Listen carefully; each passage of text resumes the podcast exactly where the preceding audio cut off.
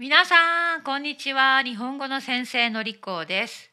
今日もまたまたまたまた ライティングチャレンジのトピックについて話します。この質問はとても面白いと思います。皆さん一緒に考えてみてください。その質問は昨日一日を日本語で一単語で表現するとしたら何ですか？もう一度。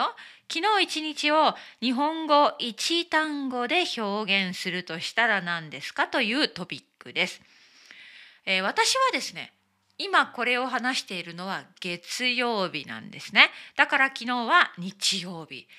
昨日何をしたかな？ちょっと思い出してみましょう、まあ、日曜日はいつもレッスンがあります。仕事をしていますけれどもあまり忙しくないですね、えー、そしてまあ、旦那さんと一緒に料理をして作って食べてまた天気が良ければ散歩します。はい、昨日は久しぶりに旦那さんと散歩したんですね。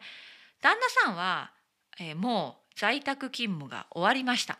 まあ実はハイブリッドですね。半分在宅勤務、半分オフィスに行く。まあ、でも大体毎日オフィスに行っているんです。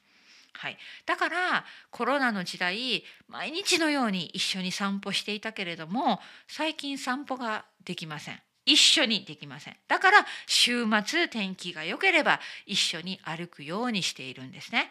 だから私は昨日一日を日本語一単語で表現するとしたら私の言葉は散歩ですね。散歩。とてもいい天気でした。すがすがしい秋の空気天気の中で50分ぐらいかないつもより多く旦那さんとテクテクテクテク歩いたんです。いい時間ですね。はい。だから私の一単語は散歩。皆さんは昨日何をしました？楽しかったですか？つまらなかったですか？家にいました？出かけましたか？日本語一単語で表してください。さて2人の生徒さんの作文を紹介します。1人目はアメリカに住んでいる生徒さんです。読みますよ。私の昨日の単語は腰痛です。今日夫と引っ越ししますから昨日たくさんの箱に荷物を詰めていました。箱に荷物を詰めていた時私の背中が痛み始めました。指圧マットを使って寝たので痛みは少し良くなりましたが今日もちょっと痛いです。はい面白いタイミングの作文ですね。これを書いている時に引っ越しの準備中だったんですね。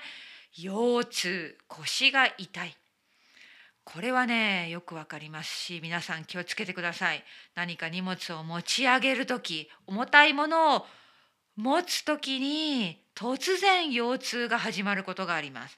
私は腰痛持ちなので大変さがよくわかる。なのでこの生徒さんは、ね、引っ越しの準備中に腰を痛めてしまいました。だから昨日一日を日本語一単語で表現するとしたら腰痛。さて次の生徒さんの作文、えー、この生徒さんはイタリアに住んでいます読みますよ昨日一日は我慢です。先日の終わりに夫はバイクの事故で足首を骨折したので自由に動けません。松葉杖でちょっとしか歩けず何もできなくて残念ですね。かわいそうだけど細かいこといらないことでも私を呼び何回もお願いを繰り返しています。もう家事を分担できないし夫の手伝いもしなければいけないし医者にも連れて行かなければいけないしすごく忙しくなってしまいました。我慢が難しい時にどうしたらいいの？夫が私を呼んでいるのを聞こえないふりしようかな。早く回復してと祈るばかりです。はい皆さんこの状況を想像してみてください。この生徒さんはもちろん仕事もしています。フルタイムで仕事もしていて家事もしなければいけない。でも旦那さんが事故で、ね、足の怪我をしてしまって今自由に動けません。だから旦那さんのお世話もしなければいけない。今まで旦那さんと家事を分担していたけれども旦那さんが今できないから全てのことを自分がしなければいけない。多分とても忙しいしストレスが溜まっています。だから我慢。我慢なんですね。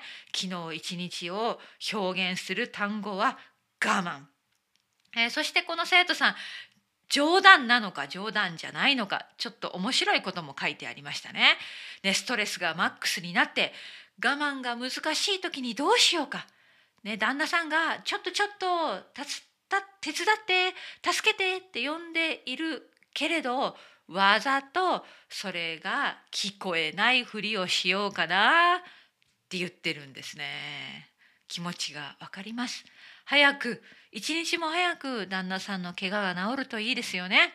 はいということで今日は私のライティングチャレンジの面白いトピックね昨日一日を日本語一単語で表現するとしたら何ですか？について話してみました。